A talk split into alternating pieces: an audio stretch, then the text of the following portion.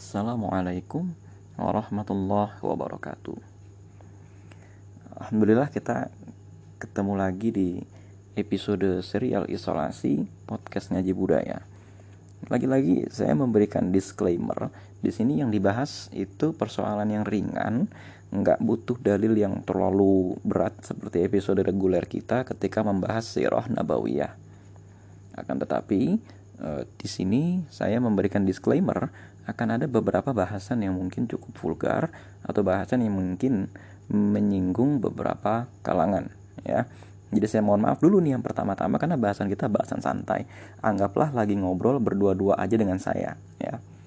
Nah, gitulah. Jadi saya begini orangnya nih kalau e, ngobrol cuma berdua-dua yang dibahas lebih intens. Masih melanjutkan episode yang kemarin bagaimana menyelidiki keagamaan calon suami kita. Kenapa suami mulu bang? Iya karena suami akan menjadi imam. Yang jadi imam bukan istri ya, yang jadi imam itu suami. Di episode kemarin itu yang dibahas adalah seminimal minimalnya kompetensi agama atau seminimal minimalnya agama orang. Ya ketika dia menjadi calon suami, dia nggak punya itu semua, udah jangan. Ngeri bro. Ya ini orang oke okay, sholat, udah gitu dia kagak sholat subuh, kagak sholat isya lagi. Terus dia nggak zakat. Dia nggak bisa baca Quran. Dia nggak punya hafalan. Lu mau nerima kayak gitu mau gimana? Terus ntar dia ntar dia ngomong ntar nanti udah udah nikah belajar. Nih enggak men. Dia nanti kalau udah nikah itu bakal sibuk cari nafkah buat lu.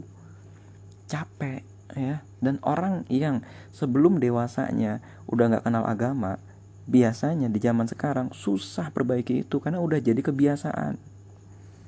Ya kalau lu nggak langsung hamil ya kan? Kalau langsung hamil bagaimana? Dia akan lebih sibuk lagi dan lain sebagainya. Tidak akan meluangkan waktu untuk mencari majelis. Nah di podcast bagian ini saya akan masuk ke bagian yang lebih advance ya. Bagian yang lebih uh, lebih meningkat lagi. Bagian yang lebih yang stage-nya itu levelnya lebih tinggi lagi daripada yang kemarin untuk sejauh mana menyelidiki keagamaan calon suami kita pertama yang mau kita selidiki adalah afiliasi orang ini. Lagi-lagi saya memberikan disclaimer mohon maaf sekali bagi yang tidak nyaman dengan pembahasan ini. Ya, karena ini akan akan menyebut nama beberapa ormas, nah akan menyebut nama beberapa partai. Bagi yang tidak nyaman, please please please leave it. Ya, don't take it. Daripada nanti kita debat, lo nggak jadi nikah sementara gue udah nikah ya lo ngedebat gue nggak akan ngaruh sama keluarga gue tapi kalau gue menang sama lo lo nggak jadi nikah kan gitu kan Oke ya. Oke, uh, uh, di pembahasan kita sekarang masalah ormas. Kita tembak aja nggak apa-apa, ya. Karena ini demi transparansi. Ya, jangan-jangan nanti dia eh, nggak uh, jujur sama kita ormasnya apa ternyata ormas sesat. Nah, lo. Di Indonesia ini ada banyak ormas yang tidak sesat, banyak sekali yang berkah insya Allah. Ya, apa sih ormas yang dikatakan sesat itu? Ya, menyimpang dari ajaran agama Islam. Siapa yang berhak menetapkan sesat? Satu MUI, yang kedua Kementerian Agama atau kedua-duanya. Nah, ya. Apa sih bedanya ormas sama aliran? Ormas itu organisasi. Namanya organisasi itu bisa menganut sebuah aliran, bisa juga nggak ada alirannya. Namanya juga organisasi. Bisa aja ini organisasi cuma sekedar DKM masjid, kan DKM masjid nggak ada alirannya. Ya semua orang bisa gabung, tapi bisa juga ini ormas kayak Nahdlatul Ulama, hanya orang-orang yang berguru di NU yang bisa masuk ke organisasi itu. Alirannya sama semua. Nah, ada kira-kira lima ormas utama. Bukan ormas juga sih, lima organisasi besar yang hari ini e, menjadi e, apa ya bahasanya ya, menjadi rumah rumah induknya umat Islam. Nah, ada lima nih. Pertama jelas Nahdlatul Ulama, ya, NU. Biasanya NU itu organisasinya orang di Pulau Jawa Jawa Timur terutama, Jawa Tengah sebagian, eh, Jawa Barat sebagian. Nah, gitu ya. Pertama NU jelas.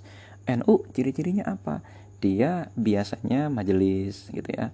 Tahlilan dan dia benderanya warna hijau gitu ya. Kiai, nah, itu NU udah tuh ciri-ciri dasarnya dah. Gitu ya. Meskipun nggak gitu sebenarnya. NU itu pokoknya organisasi yang didirikan oleh Kiai Haji Hashim Asy'ari. Terus ada lagi nanti Muhammadiyah. Muhammadiyah tuh biasanya di Jakarta, di apa di kota-kota besar seperti Bandung, Yogyakarta, Surabaya dan Semarang. nanti ada lagi organisasi yang ketiga itu Al Irsyad Al Irsyad itu siapa Ustadz Khalid Basalamah, Ustadz Syafiq Riza Basalamah, Ustadz Firanda Andirja, itu Al Irsyad tuh. Ada lagi yang namanya Persis. Nah, siapa aja tuh e, Persis? Persis itu Ustadz Tiar Anwar Bahtiar yang nulis buku Jas Merah. Beliau ketuanya. Selain Persis ada siapa lagi? Ada PKS. Ya, PKS itu bukan ormas keagamaan, tapi dia organisasi politik, partai politik. Tapi dia punya ciri keagamaan yang sedikit berbeda karena dia fokus menggarap masalah politik ada lagi yang lain-lain yang bagaimana ada juga nih orang-orang yang tidak ikut ormas tapi ngaji lah ngajinya bagaimana kedua tempat satu ini orang ikut yang namanya salafiyah kajian sunnah. Nah ini juga masih halus sunnah wal jamaah ya. Kajian sunnah sama siapa aja? Sama Ustadz Abu Yahya Badrul Salam sama Ustadz uh, siapa lagi? Ya pokoknya banyak deh Ustadz Ustadz sunnah gitu ya. Ustadz Abu Haidar tuh kalau Jawa Barat ya. Terus ada lagi yang kajian Habib Majelis Habib. Siapa aja misalnya? Ada banyak tuh ya. Ada Habib Lutfi di Pekalongan kalau di sekitar Jakarta itu ada Majelis Rasulullah ya. Eh, Habib Nabil dan lain-lain sebagainya. Nah terus gimana cara nanyain ini? Ya cara nanyain ini sama orang-orang. Langsung aja tembak langsung. Dar ormas lu apa? ONU oh Muhammadiyah oh ini oh ini oh itu. Tanyain lagi oh NU sejauh mana ikut NU nya udah berorganisasi begini begini begini. Pancing lagi uh, siapa yang dikenal di situ? Ngajinya sama siapa? Yang paling penting nih ya teman-teman sekalian nggak apa-apa dah lu nggak terlalu taat menjalankan agama Islam deh. Nggak apa-apa dah lu masih kadang-kadang bolos sholat kadang-kadang kagak bayar zakat lupa ya. Kadang-kadang kesiangan sholat subuh apalagi tuh ya. Kadang-kadang iseng gitu kan kagak ngaji dan lain sebagainya. Tapi yang penting lu punya guru. Wah, pembahasan ini jadi penting. Yang penting kita punya guru jangan sekali-kali nikah sama orang yang nggak punya guru. NU gurunya jelas ke kiai biasanya kayaknya di masjid. Muhammadiyah juga ke kiai atau ke ustadz biasanya. Ya ustadznya di mana? Ustadznya ada di masjid ada yang di bangunan di rumah gitu yang bukan masjid. Kalau Al Irsyad juga gitu ke masjid Persis apalagi dia juga di masjid gitu ya. PKS dia ada yang namanya Liko. Tapi Liko itu tidak semua PKS karena ada banyak ormas organisasi yang dia Liko tapi dia bukan PKS tapi modelnya dia Liko. Ngumpul 6 orang 10 orang gitu ya. Tapi nggak di masjid biasanya. Karena yang dibahas sesuatu yang e, bukan bisa dikonsumsi oleh publik. Nah gitu. Biasanya begitu. Tanya dia gurunya siapa? Murabinya siapa? Gitu ya. Kiainya siapa dan jangan uh, didengerin kalau dia ngomongnya kiainya si ini tapi dengerinnya di YouTube. Enggak. Maksudnya gini dia harus datang ke masjid itu kenal sama kiainya kenal sama ulamanya dan ya teman-teman sekalian ulamanya itu kenal juga sama dia. Nah, ini cara ngecek agama seseorang. Tapi tingkatnya tadi ya tingkatnya advance. Kalau teman-teman merasa ini terlalu berat dengerin podcast yang kemarin Nah, kalau podcast yang kemarin udah didengerin, ini podcast kita kali ini membahas tingkat yang level lebih tinggi, level advance. Jadi seseorang itu kalau dia menyatakan agamanya udah bagus, oke okay, terus gue harus ngapain? Nah, gitu ya. Nah, ini ormasnya, oke okay ya, preferensi ormasnya. Kita tanya gitu. Nah, setelah kita tanya uh, preferensi ormasnya, saya mendapatkan beberapa insight yang bagus sekali dari beberapa calon mertua, ya beberapa orang yang punya anak perempuan mereka biasanya mau ngetes calon menantunya itu menjadi imam sholat. Sebenarnya ada dua cara. Ya, cara pertama dia kita wawancara aja. Tahu nggak fikih sholat? Apa syarat e, sah sholat? E, menutup aurat suci dari hadas e, apalagi. Dia mumayyiz dia dewasa terus dia apa namanya uh, tidak bernajis ya kan? Terus dia apalagi itu suci sholatnya dia dia dalam keadaan sadar gitu ya. Dan dia tidak dalam keadaan dipaksa nah dan lain-lain sebagainya. Banyak deh syarat sholat gitu ya. Yang kedua dia ketahui nggak rukun-rukun sholat tuh ada apa aja ya. Yang ketiga selain rukun sholat pembatal sholat kita nggak tuh? Garuk-garuk batal nggak tuh sholatnya? Nguap sampai bunyi batal nggak tuh sholatnya? Kentut bagaimana caranya tuh? Dan lain-lain sebagainya. Kita wawancara aja gitu ya lo kok ribet amat coy? Lo lagi nyari imam. Kita nggak lagi nyari temen nongkrong kita tuh lagi nyari imam. Kalau kita cuma sekedar nyari temen nongkrong fine nggak usah dengerin podcast ini tutup sekarang lo nikah. Saya mengharapkan pendengar podcast ini adalah orang yang sedang mencari imam bagi rumah tangganya, bukan yang sedang mencari teman nongkrong semata-mata yang halal. Betapa banyak rumah tangga di Indonesia ini, rumah tangga muslim di negeri ini yang hidupnya terombang-ambing gak jelas seperti buih di lautan. Karena apa? Gak punya rencana, gak punya guru. Rumah tangga yang gak punya guru itu mengerikan suaminya nggak sholat nggak ada yang ngingetin suaminya nggak bayar zakat nggak ada yang ngingetin suaminya mabuk nggak ada yang ngingetin suaminya judi suaminya selingkuh suaminya zina dan lain sebagainya gak ada yang suaminya takuti gak ada yang eh, nasehatnya itu didengar sama suaminya. Akhirnya begitu kejadiannya. Nah ini kita menyeleksi jangan sampai ini terjadi kepada rumah tangga kita.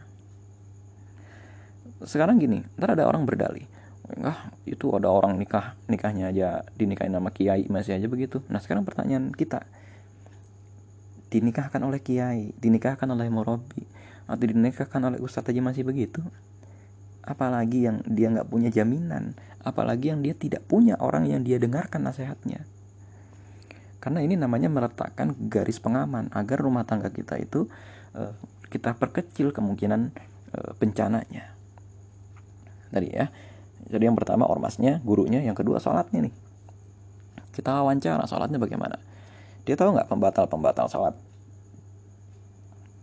Dia tahu nggak waktu-waktu sholat? Subuh kapan waktunya? Suhur kapan waktunya? Asar kapan waktunya? Maghrib kapan waktunya? Sunnah-sunnahnya dia tahu nggak? Ya sunnah-sunnahnya misalnya memanjangkan uh, apa sholat subuh ya. Terus apa? Uh, sunnah-sunnahnya itu misalnya dia Eh, doa iftitah ya sunnah coba suruh dia melafalkan doa iftitah ya nah, terus ini biasanya penting buat kalangan nahdlatul ulama ya.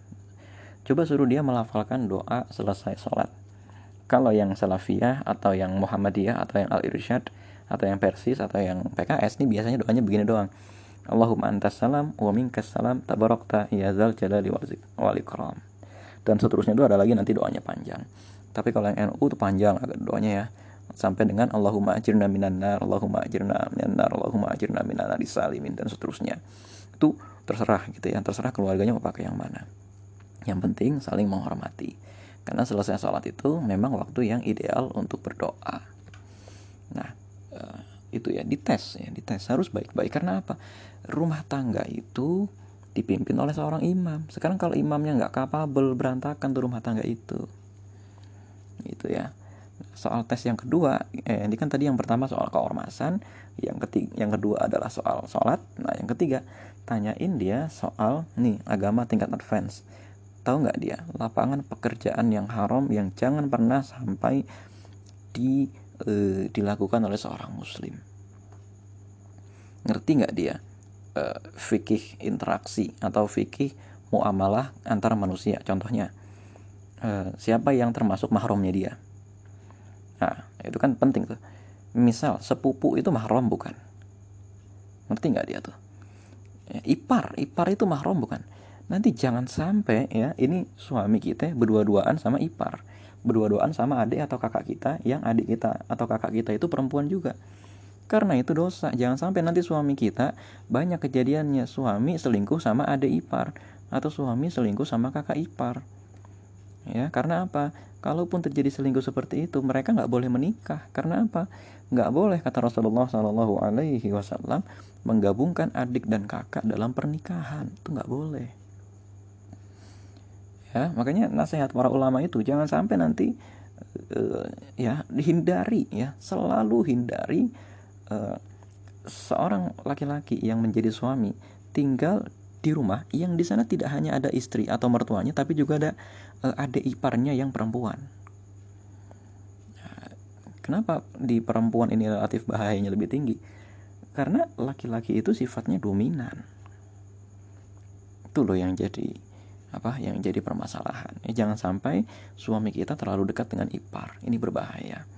Begitu juga dengan sepupu-sepupunya itu nggak biasa soalnya. Tahu nggak suami kita itu aurat ini terutama hak dia kepada istri tanyain aja mas yang dimaksud dengan aurat perempuan tuh yang mana aja sih oh ini ini ini ini ini ini ini ini yang dimaksud dengan aurat laki-laki itu yang mana sih oh yang ini ini ini ini ini ini oh itu aurat oke okay.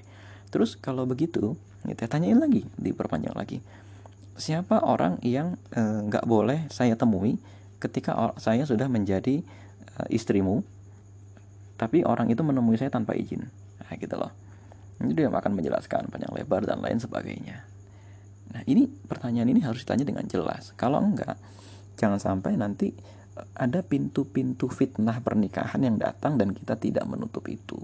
Komitmen aja. Ya, nah ini eh, bagian kedua. Ya, kita nggak bisa terlalu panjang karena memang sesinya singkat-singkat aja. Buat bahan ngobrol singkat aja. Kira-kira itu. Assalamualaikum warahmatullahi wabarakatuh.